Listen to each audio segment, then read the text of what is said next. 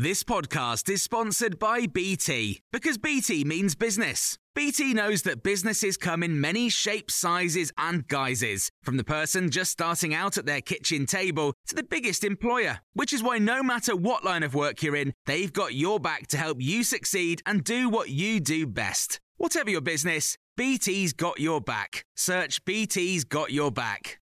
This is the Times morning briefing on Monday, the 7th of February. Kent Police has said it stands by the conviction of Michael Stone for the killings of Lynn and Megan Russell in 1996.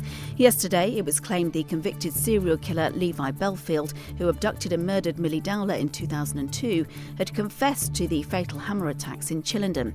Michael Stone is currently serving three life sentences but has always maintained his innocence. Crime and policing analyst Danny Shaw told Times Radio that the Criminal Cases Review Commission will look into this.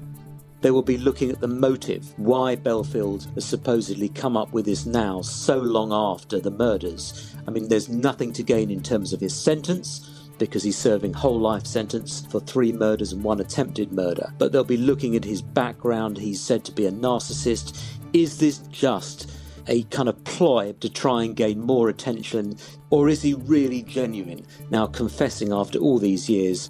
The French president is holding talks with Vladimir Putin in Moscow later to discuss his concerns that Russia is still planning to invade Ukraine. Emmanuel Macron has said he's confident a deal can be done to avoid any military action.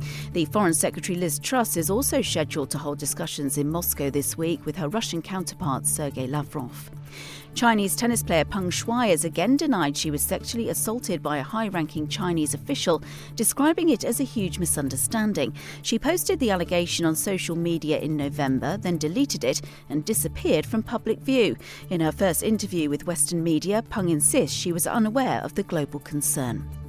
It's understood GCSE and A level examiners will this year be asked to be more generous to account for the disruption to classes caused by the pandemic.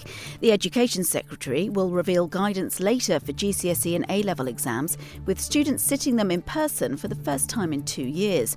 As Nicola Woolcock, Education Editor for The Times, explains, some exam topics will also be made available in advance the balance to be struck is not giving so much detail that people will only revise very specific questions, and then the qualifications don't become a fair reflection.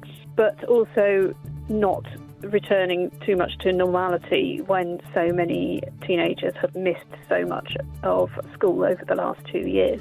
Church leaders could be appointed to cabinet style roles in radical new plans to overhaul the Church of England. The Times reports that the ecclesiastical map of England could be redrawn, while senior regional bishops could be appointed to oversee large parts of the country.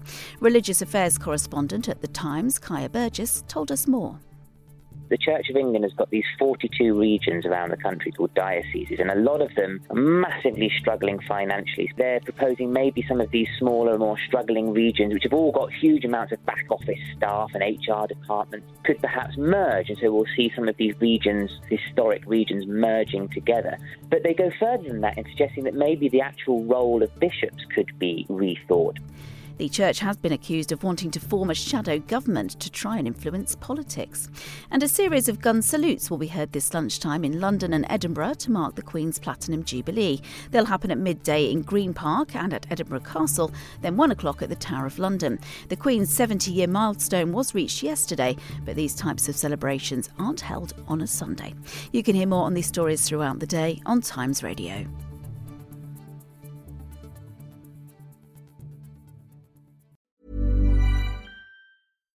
Hi, I'm Daniel, founder of Pretty Litter. Cats and cat owners deserve better than any old fashioned litter. That's why I teamed up with scientists and veterinarians to create Pretty Litter. Its innovative crystal formula has superior odor control and weighs up to 80% less than clay litter. Pretty Litter even monitors health by changing colors to help detect early signs of potential illness. It's the world's smartest kitty litter. Go to prettylitter.com and use code ACAST for 20% off your first order and a free cat toy. Terms and conditions apply. See site for details.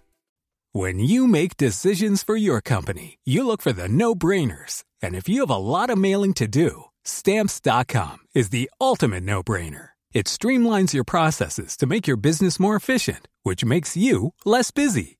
Mail checks, invoices, legal documents, and everything you need to keep your business running with stamps.com.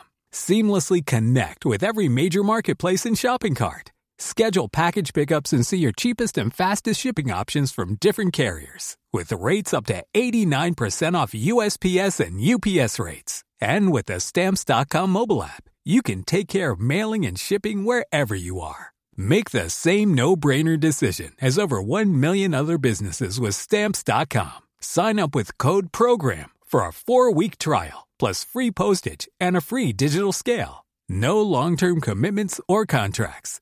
That's Stamps.com. Code PROGRAM.